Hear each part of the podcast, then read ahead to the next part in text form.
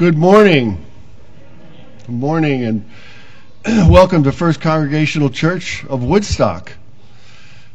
Those of you who are visitors, we're especially happy you're here. And please sign the church guest book in the back if you get the opportunity. Also, those that are watching online, we're glad you're here. And we propose to have a great service this morning.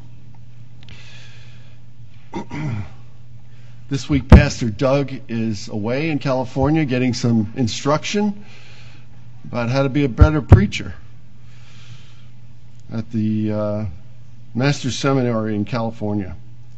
Um, filling in for him today is John Meinen, Reverend John Meinen, who's going to talk to us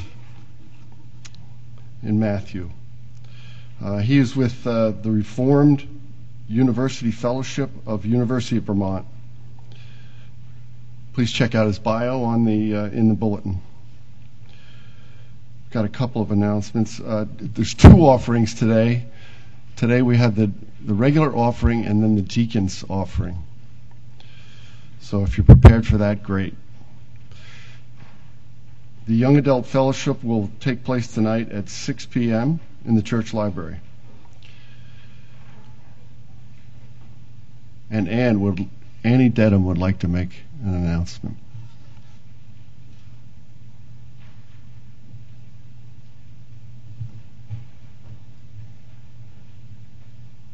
Good morning. It's good to see you all. Um, for the women's ministry in two weeks on Saturday, so that's January 21st, we're going to do a walk at East End Park. So we're going to meet at 8:30, walk for about an hour, and that's all we're going to do. Um, there's no need to RSVP. I'll probably only cancel if it's raining or the wind chill is like too cold. Because I love the cold. So even if it's like zero degrees but the wind chill's not dangerous, I'll be there. You don't have to be there. I will. And um, depending on the weather, if we have snow, which would be great, um, and you need like snowshoes or something, email me. I'm going to send out an email sometime this week if you need my information. So I'd love to see you there. Come if the weather suits your fancy. And it's a pretty flat walk, so it should be pretty good. So, great.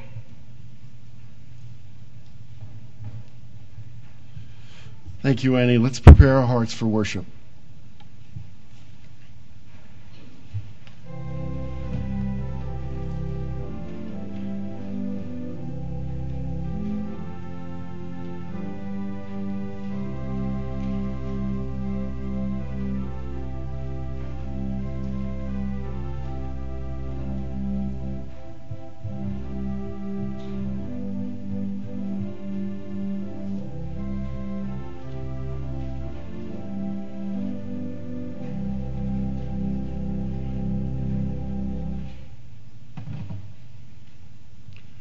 Please stand for the call to worship.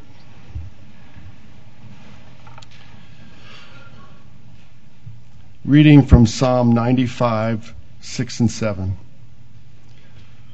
O come, let us worship and bow down. Let us kneel before the Lord, our Maker.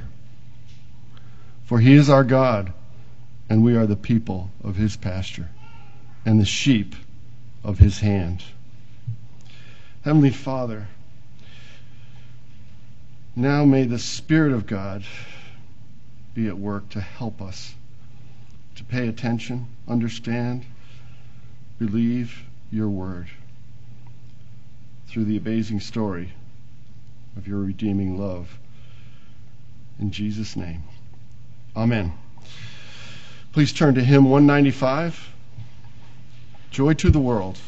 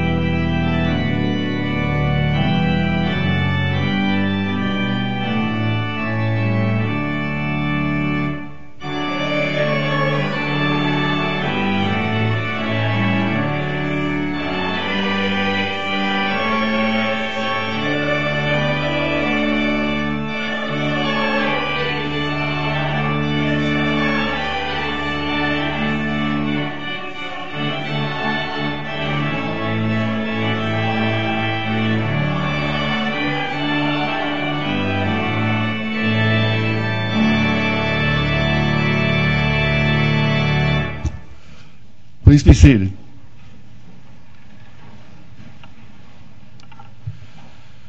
Scriptural call to repentance based on Romans 8:39.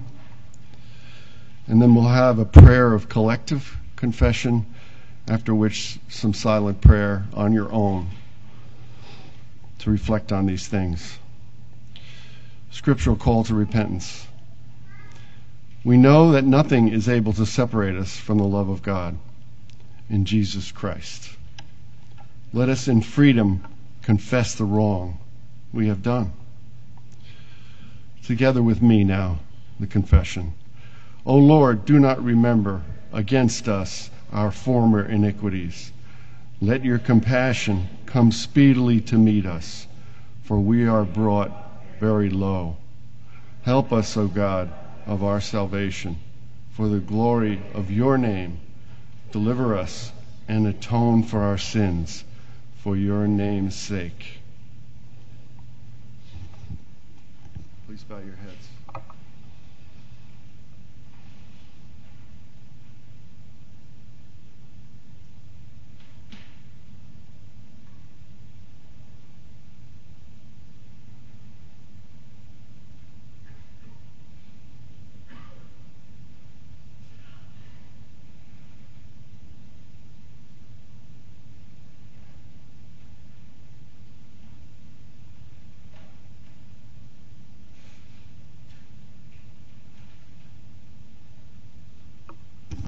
First Peter 2:24 He himself bore our sins in his body on the tree that we might die to sin and live to righteousness. By his wounds you have been healed. The word of the Lord. Please pray with me now.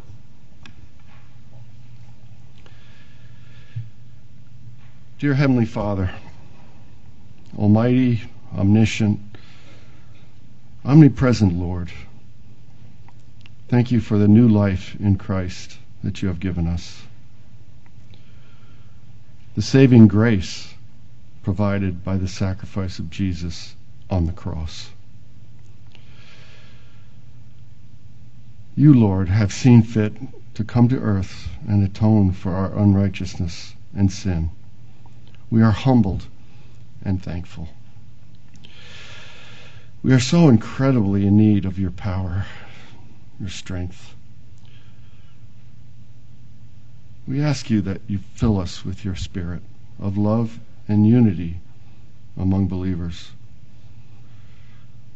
We ask for your help to set aside our differences and look to greater cause, the cause of Jesus Christ. We pray today for those in our church that are suffering. Charlotte Croft, the family of Sue Hottenstein, Carol Powell, among others that you certainly, Lord, are aware of. We lift up all these people, Lord, in our congregation who are ill and suffering. Help us, Lord, as a body to be more caring, more obedient, more kind, and long suffering. Give us patience with each other and to give of ourselves as the opportunities present themselves. We pray especially for our missionaries that we support. Steve and Mickey Thrall. Give them wisdom and how to minister to the artists in their daily work, spreading the gospel to the world. We also lift, lift up our pastor, Doug, as he studies, as he takes more and more interest in the things of the Lord. Pray, Lord, that he will safe travel back next week and that he will come refreshed, ready to spread more glory to the Lord Jesus Christ. Thank you, Lord, for your patience and your love for us. Thank you that you came to give us new life, hope, joy. Thank you for your power is made perfect in our weakness. Pray all these things in Jesus Christ, who bore the pain of all our iniquity. Amen.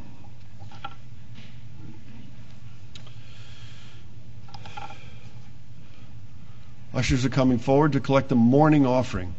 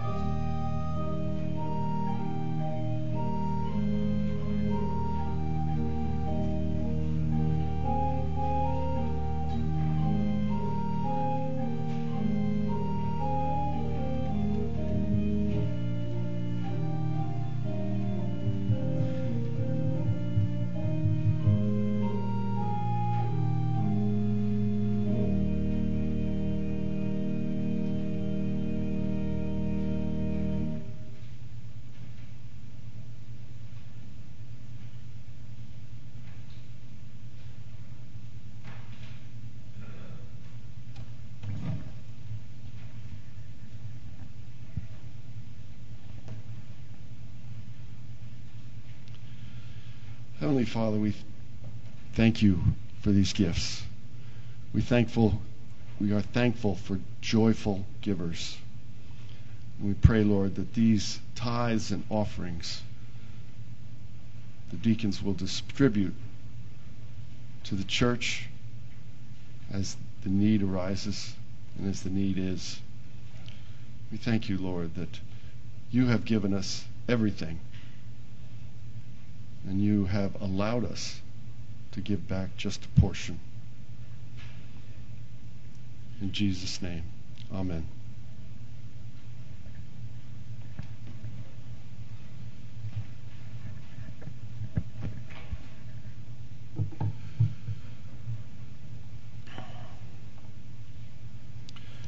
Affirmation of faith is in the Westminster Shorter Catechism. Please join me in the bold portions.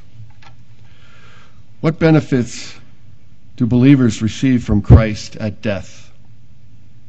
The souls of believers are at their death made perfect in holiness and do immediately pass into glory, and their bodies, being still united to Christ, do rest in their graves till the resurrection.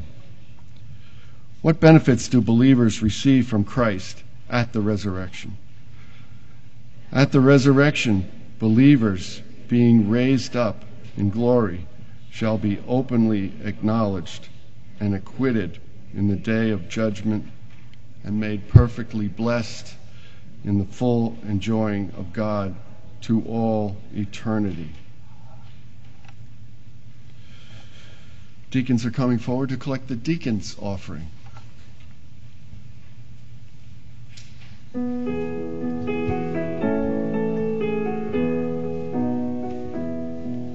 Behold, what manner of love the Father has given unto us. Behold, what manner of love the Father has given unto us. That we should be called the sons of God.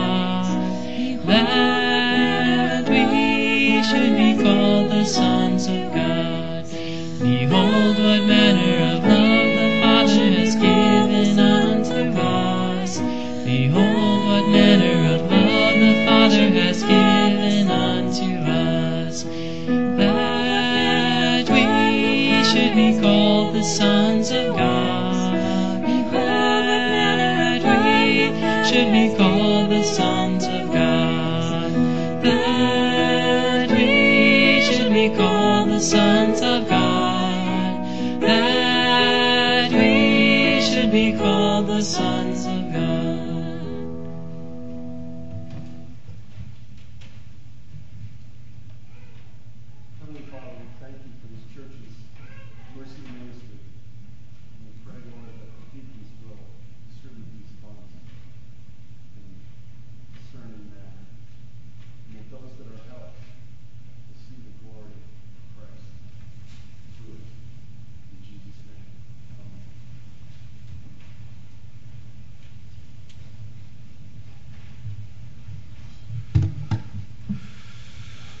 Please stand for the creedal song, number 735, Gloria Patri.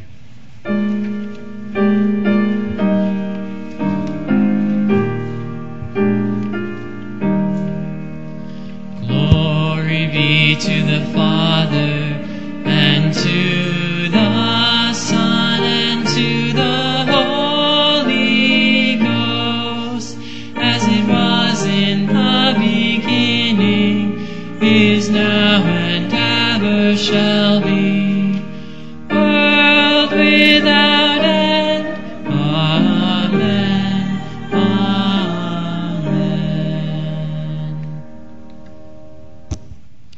Scripture reading this morning is from Matthew 9.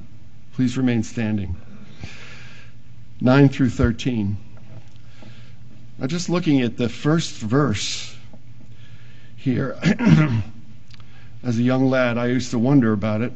Um, uh, I mean, if, if somebody came, if I was working for an employer and somebody came by and said, uh, Follow me, I doubt if I'd be inclined to do that, uh, especially if I was working for somebody else.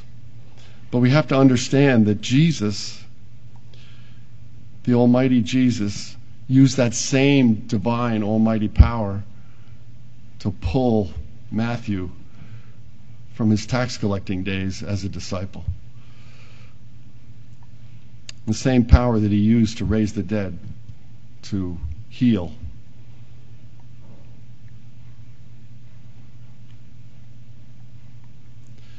So, starting at verse 9, Matthew 9 through 13. As Jesus passed on from there, he saw a man called Matthew sitting at the tax booth. And he said to him, Follow me. And he rose and followed him. And as Jesus reclined at table in the house, behold, many tax collectors and sinners came and were reclining with Jesus and his disciples. And when the Pharisees saw this, they said to the disciples, Why does your teacher eat with tax collectors and sinners? But when he heard it, he said, Those who are well have no need of a physician, but those who are sick. Go and learn what this means. I desire mercy and not sacrifice, for I came not to call the righteous, but sinners. Join me in the hymn of reflection. Come and behold the wondrous mystery, which is in your bulletin. I don't believe it's in the Trinity Hymnal anyplace. No. Okay. So this is a song we've done a few times in Sunday school, and I wanted to, to bring it into the service and introduce.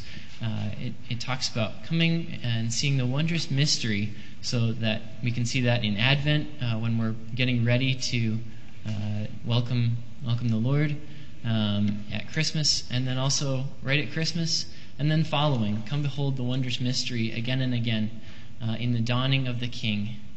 So let's sing. Come behold the wondrous mystery.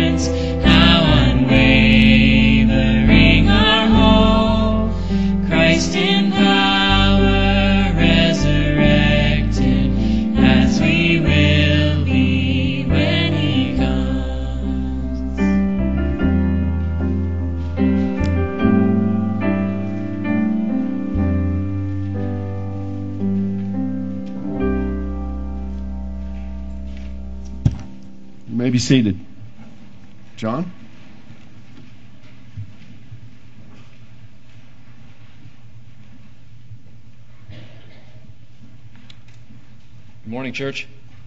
It's great to be with you today.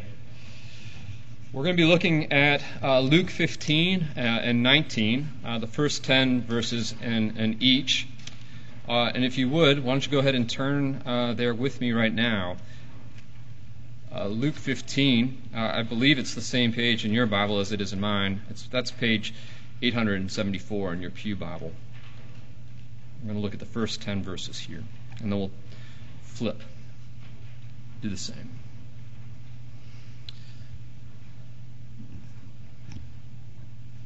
We read here Now the tax collectors and sinners were all drawing near to him. And the Pharisees and the scribes grumbled, saying, This man receives sinners and eats with them. So Jesus told them this parable What man of you, having a hundred sheep, if he has lost one of them, does not leave the ninety nine in the open country and go after the one that is lost until he finds it? And when he has found it, he lays it on his shoulders, rejoicing. And when he comes home, he calls together his friends and his neighbors, saying to them, Rejoice with me, for I found my sheep that was lost.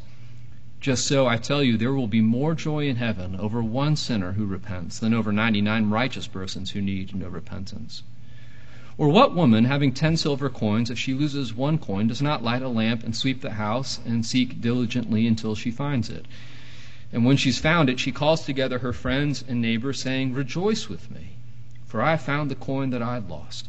Just so, I tell you, there is joy before the angels of God over one sinner who repents. Go ahead and turn to page, uh, well, Luke 19. Uh, we're going to read uh, verses 1 to 10. Instead of just verses 5 to 10, we'll do 1 to 10. We read here Jesus entered Jericho and was passing through. And there was a man named Zacchaeus. He was a chief tax collector and was rich. And he was seeing, uh, he was seeking to see who Jesus was, but on account of the crowd, he could not because he was small of stature. So he ran on ahead and climbed up into a sycamore tree to see him, for he was about to pass that way. And when Jesus came to the place, he looked up and said to him, Zacchaeus, hurry and come down, for I must stay at your house today. So he hurried and came down and received him joyfully. Uh, and when they saw it, they all grumbled, right? He's doing it again. Jesus is eating with these tax collectors, right? He has gone in to be the guest of a man who's a sinner. Uh, and Zacchaeus stood and said to the Lord, Behold, Lord, the half of my goods I give to the poor. And if I've defrauded anyone of anything, I restore it fourfold. And Jesus said to him, Today salvation has come to this house, since he also is a son of Abraham. For the Son of Man came to seek and to save the lost. This is God's word to us today. Let's pray. Heavenly Father, thanks for bringing us together on this Sunday morning, that we might be with you, uh, that we might be with your people here uh, in Woodstock, the people that you've gathered uh, here in this place. Uh, Father, um, you don't leave us in the dark. Uh, you've given us the light of your Son who, who enters into this world, but you've also given us the light of this word, which is a path unto our feet. And I pray, Lord, that you'd help us to see what you want us to see today from it. By your Spirit, open our eyes to see Jesus. Uh, open our ears to hear what he has to say. And open our hearts to receive and to believe everything that it is you want to impress upon us. Would this be for your glory and for our good and for the joy of the world? We pray in Jesus' name. Amen.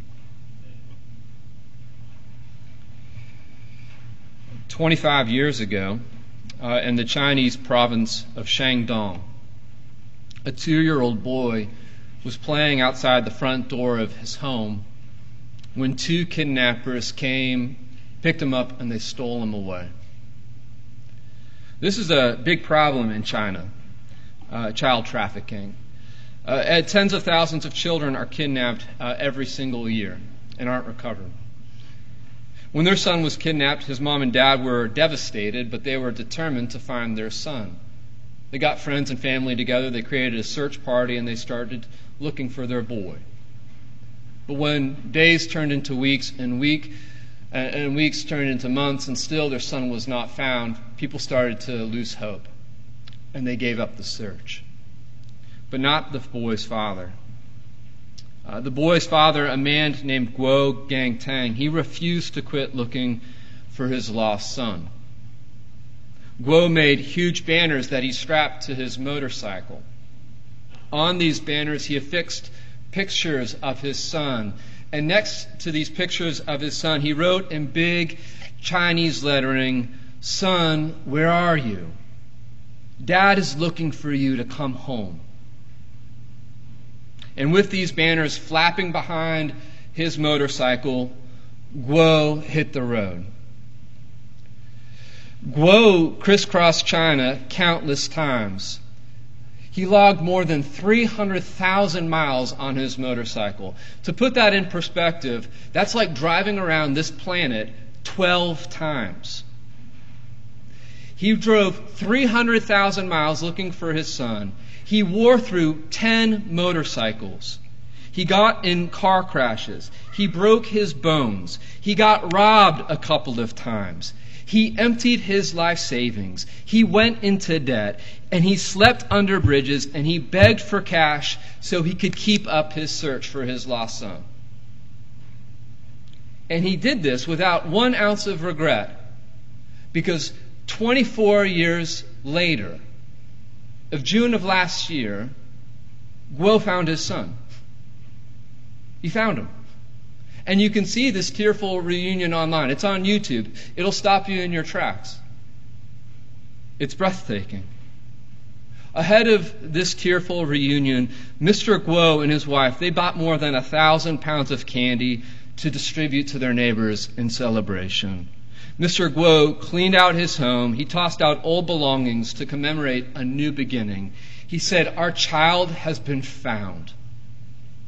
From now on, only happiness is left. When I hear the story of Guo Gangtang and his son, I'm reminded of another story a lot like it. It's the story of another loving father who, with the help of his son, embarks on the greatest search and rescue mission in the history of the universe. It's the story that we celebrate every Christmas. Right? God becoming a human being, the Word becoming flesh, God traveling the distance from heaven to earth and liquidating his assets, as it were, so that he can find his lost ones. Why does he do this? Well, Jesus answers that question in Luke 19. The Son of Man came to seek and to save the lost. Now, for context, when Jesus speaks these words out loud, he does not do so from behind a pulpit like I'm doing today. He, he says these words at a party. Jesus is eating with tax collectors and sinners, and this is causing quite a stir. I don't know if this is true of your high school. It was certainly true of mine, but in the high school cafeteria, there was unassigned assigned seating. There was like the cool kid table, which was sort of near the front, and then there was like everybody else. I want you to imagine Jesus entering into that scene, your high school cafeteria. Can you see him there? He's standing by the cash register. He's holding that plastic tray. On his tray, he's got that little carton of milk, maybe a slice of pizza hanging over that styrofoam plate, a little basket of fries, okay? He's just paid. And he's scanning the room. Where is he going to sit? And the cool kids near the front are doing this. They're waving him in. And he starts walking in their direction. He pauses at their table, and then he goes beyond it. And he sits like one or two tables down with the not cool kids. This is sort of what's happening in the stories before us. Jesus is mixing and he's mingling with the people that everybody else looks down upon sinners and tax collectors and prostitutes. Jesus is mixing and mingling with the losers and the rejects and the misfit toys. And the cool kids in our story, sort of the upper crust of society, the scribes, the Pharisees, the kind of people, frankly, who would come to Woodstock Congregational Church, they're all ticked. They're upset. It dawned on me as I was driving down here, they don't pick up their tray and move over two tables down to sit with Jesus. They don't do that. Instead, they just complain. And they insult Jesus and they insult the people that he's sitting with, saying, What gives? What's Jesus doing hanging out with them? And Jesus answers their grumbling two different ways. In Luke 15, Jesus answers his critics with some short stories. And in Luke 19, Jesus gives us his mission statement. Now, listening to Jesus' short stories in Luke 15, and in listening to his mission statement in Luke 19, it's as clear as clear can be that God loves the lost. Jesus came to seek and to save the lost. But who exactly are the so called lost? Are the lost people out there, not in church this Sunday? Or are the lost people here in this room? Or are they both? I'd say it's pretty important for you to know who the lost are, given that Jesus loves them so much. Right? To answer this question, who are the lost, I think we need to rewind our story a little bit. We can rewind the story all the way back to the very beginning, to page one of our Bible. There we read about God making the world a certain way. He makes it good. He creates spaces and he fills them. And everything is in its right place and doing what it was designed to do. Everything including us human beings made in his image. In the beginning, nothing is lost, right? Everything, you could say, is found. It's in its right place. And we, image bearers of God, we're doing what we were designed to do. We functioned in the beginning a lot like a mirror. If I hold a mirror out like this, you would see the mirror, but if I'm looking at it, you would also see my face reflected in it. Right? Well, the mirror is not me, it's a reflection of me. But that's sort of what it's meant to be made in the image of God, right? We're made in His image. And when we're in a face to face relationship with God, you would look at the, the mirror and you would say, I see God in you. We're meant to be like that. Made in the image of God for the sake of imaging God, being in a face to face relationship with Him. So much so that when you look at me, when I look at you, we would say of each other, I see God in you. The problem, of course, is that we've turned away. That doesn't work so much. It doesn't work as well as it was supposed to. But I'm getting ahead of myself. Over the Christmas holiday, my wife Megan did a lot of baking. She made some cakes, she made some cookies, and she's teaching my seven year old daughter how to do this, how to bake. When Willa is learning how to bake, my wife, who's a good and wise teacher, she doesn't just say to Willa, go bake a cake. Right? She shows her how. She sort of works through a recipe with her. And God's a good and wise and loving teacher, too. He doesn't just say, image me, right? He shows us how. He breaks it down. If you've never read the Bible, I suspect you've heard some of the recipes or instructions. Probably the most famous is the Ten Commandments. Right? When God lays down the law, He gives us ten ways to image Him. He doesn't say, if you do these things, then I'll love you and I'll rescue you. It's the opposite, really. God loves His people, He rescues them, and then He says, go and do these things. These laws are not a way of earning salvation, but a way of experiencing it. If you want to live a fully human life, if you want to live the kind of life that you were made for, the kind of life that you were saved for, do these things. Keep God at the center of your life and not some lesser things. Right? If you want to live the life that you were made for and saved for, if you want to image God, be a person of the truth. Don't lie. Don't cheat. Don't steal. Honor your mom and dad. Work six days and rest on the seventh. Value life. Enjoy sex, but in the context of marriage, and so on. Right? Do these things and you will live. You'll be on track. You'll be at home with yourself, with others, most significantly with God. Well, here's how this connects with our conversation about the lost. God's given us a destination, something to aim for, right? Imaging Him. And God has given us a map or a set of directions on how to get there His Word, His commandments. And if we follow His instructions, if we stay true to this map, we will reach our destination. We'll be on target. We'll be in the zone. We'll be at home with God forever and ever, no matter where we go. But if we throw away the map, if we deviate from the course, if we try to chart our own, we're going to get lost very, very quickly. There's a rule in aviation called the 1 in 60 rule. The rule's simple.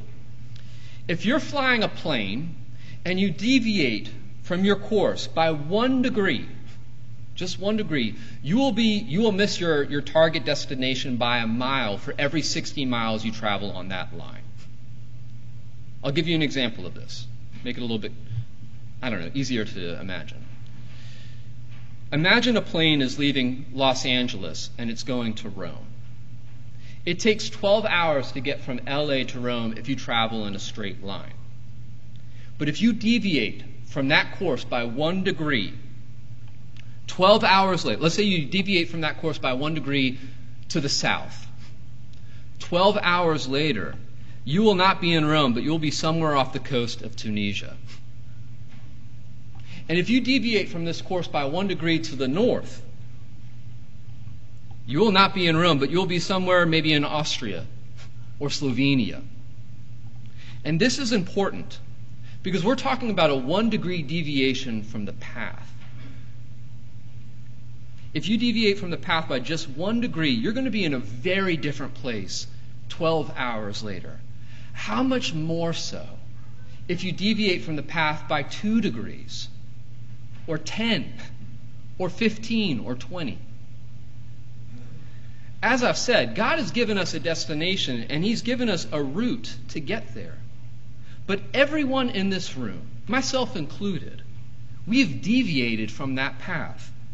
And it's not like we've deviated by one degree, we've deviated by many. We break one command, all the t- we break all sorts of commands all of the time. As the Bible puts it, all we like sheep have gone astray. We have turned every one to his own way.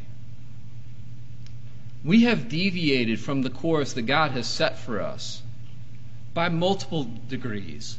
And we do so not just for 12 hours at a time, but for most of our lives. Consequently, when our plane touches down, as it were, we are not in Rome. We're not even in Tunisia or Slovenia. We're like off the map. we are we are seriously lost. This includes everyone in this room. I'm talking about everyone here in this room. And I'm not just talking about those in this room, I'm talking about everyone in the world. The lost refers to the tax collectors and the prostitutes that Jesus is eating with. But it refers to the scribes and Pharisees who are criticizing Jesus too. They are lost as well. The problem is, is they don't think that they are. We're not as lost as them, they say. See, if the tax collectors miss the mark by uh, 10 degrees, the, the Pharisees are saying, well, we only miss it by two. But is that something to really be self congratulatory about? I want to put it to you this way. I, I have a seven year old daughter, I mentioned, right? Her, her name's Willa. And Willa's at this age and sort of stage of her life where it would be super fun to take her to Disney World. She would think that's great. Well, let's say I've got the resources to be able to take her there tomorrow. So I tell her, Willa, darling, we're going to Disney World. And she's excited. She can hardly sleep tonight, right? We load up the car, we pack our bags, we fill up the gas tank, and then we hit the road. And we drive all day, and we drive through the night, and we wake up, and we're in Florida. And I tell her, Willa, baby, we're here. And she looks out the window, and all she sees is a swamp. And she says, Dad, no, we're not. And I try to convince her, no, no, no. We're here. We made it. And she looks out the window and says, No, we didn't. You said we're going to Disney World, and this is a swamp. This is not Disney World. I say, Okay, I admit it. Technically, technically, we didn't get all the way there, but we got close. And not only did we get close, we, we made it further than our neighbors. You know, the, the Johnsons, the Andersons. You know, they tried to go to Disney World last year and they only got as far as Atlanta. We, we got further than they did. Aren't you excited?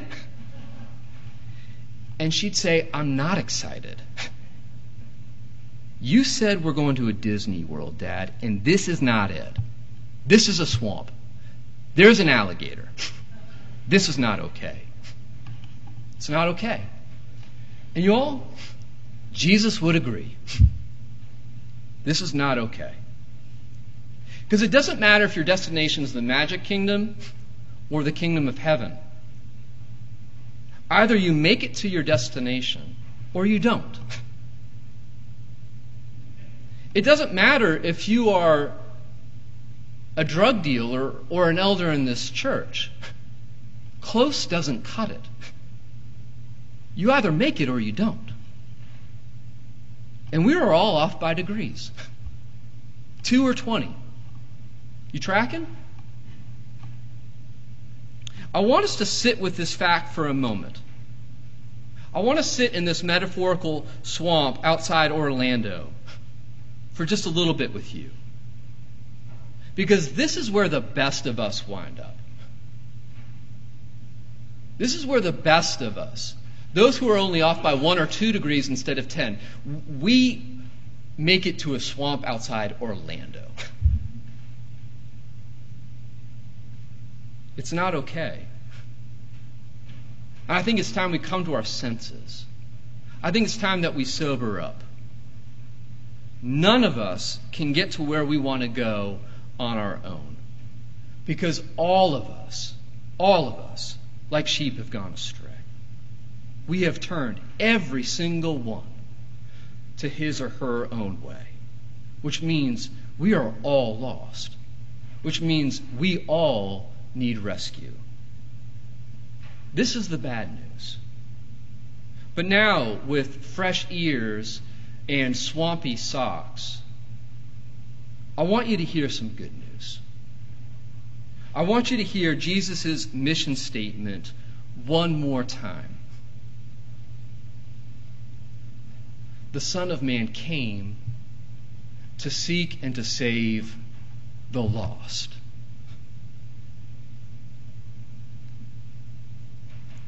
Your salvation begins with this fact. Jesus, he came to seek and save lost people. He came to save those who were off by 20 degrees. He came to seek and save those who were off by two. He came to save the tax collector and the Pharisee, and he came to save the likes of you. Your salvation has nothing to do with your ability to go the distance. Your salvation has everything to do with His ability to go the distance to get you. It's that simple. In order to get to your destination, in order to experience the, the fruit and joy of salvation, you need a rescuer and you need repentance. Both are essential. If there is no rescuer, if there's nobody seeking and saving the lost, we are stuck in a swamp. We're lost. And all the repenting in the world will not change that. But if there is a rescuer, well, that changes everything. It means help is available, but you've got to avail yourself of it. You need to receive it. Having a rescuer but not repenting is like having AAA, getting in a car accident, and then never making a phone call.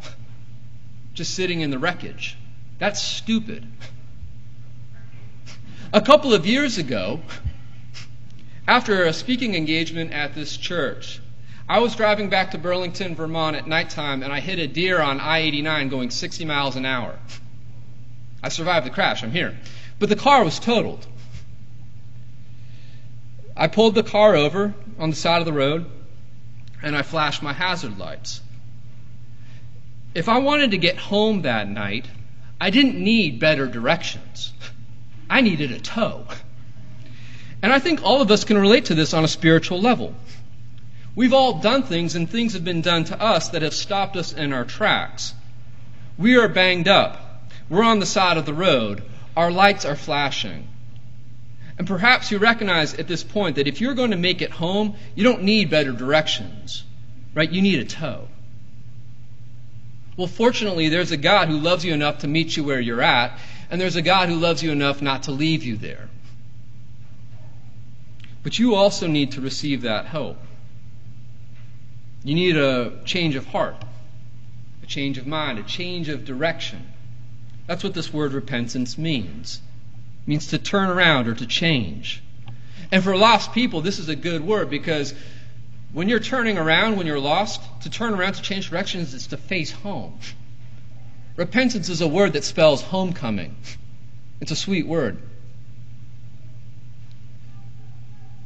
Jesus says, What man of you, having a hundred sheep, if he's lost one of them, does not leave the 99 in the open country and go after the one that's lost until he finds it. And when he's found it, he lays it on his shoulders, rejoicing. And when he comes home, he calls together his friends and his neighbors, saying to them, Rejoice with me, for I have found my sheep that was lost. Just so, I tell you, there will be more joy in heaven over one sinner who repents than over 99 righteous persons who need no repentance. Or what woman, having ten silver coins, if she loses one coin, does not light a lamp and sweep the house and seek diligently until she finds it? And when she has found it, she calls together her friends and neighbors, saying, Rejoice with me, for I have found the coin that I'd lost. Just so, I tell you, there is joy before the angels of God over one sinner who repents, who comes home. This is good news to be believed, but it's also good news to be lived. And what, what I and when what I'm saying clicks, your mind will change, but it's also going to change your heart. It's going to transform you from the inside out. And I want to rattle off three ways how.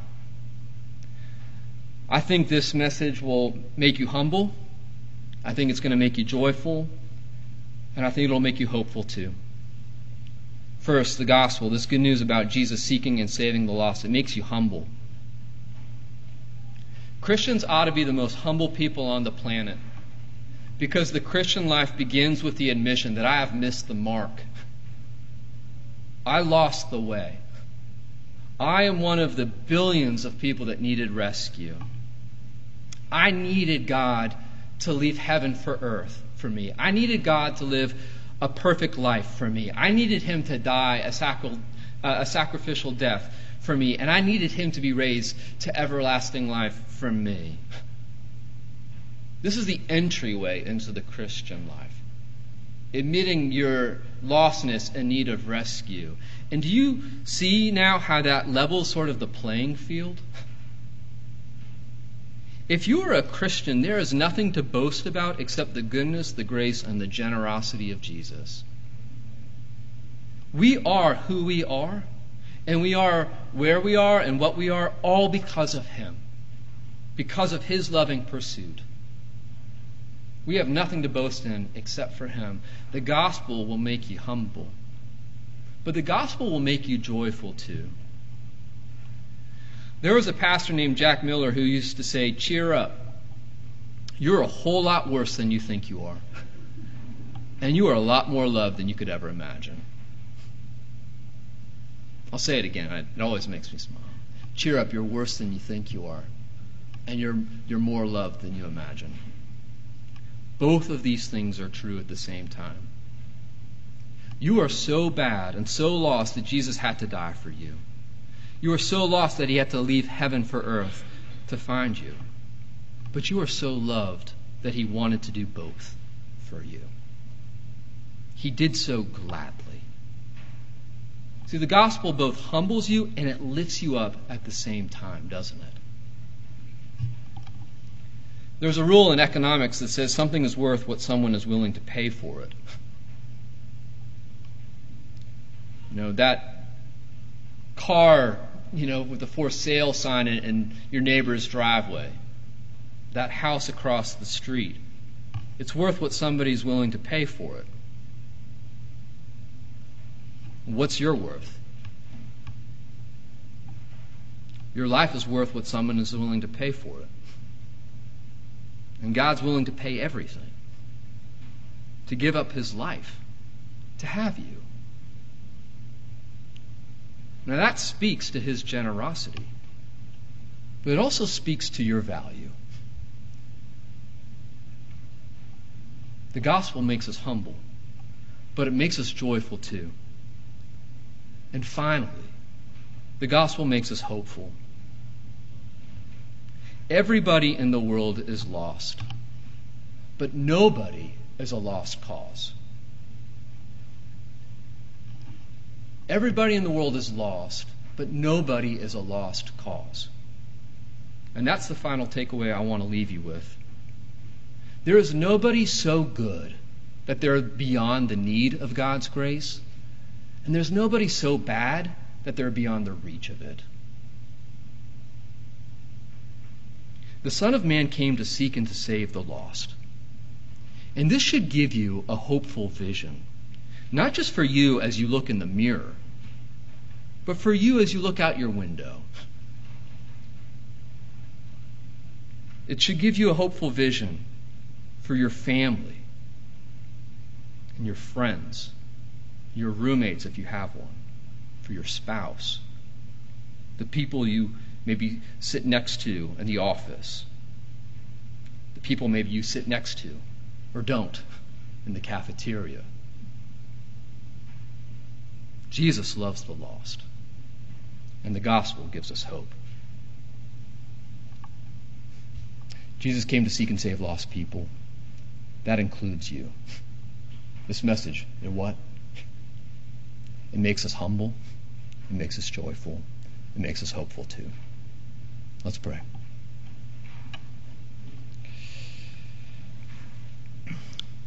Heavenly Father, thank you for all that you have done for us in Jesus.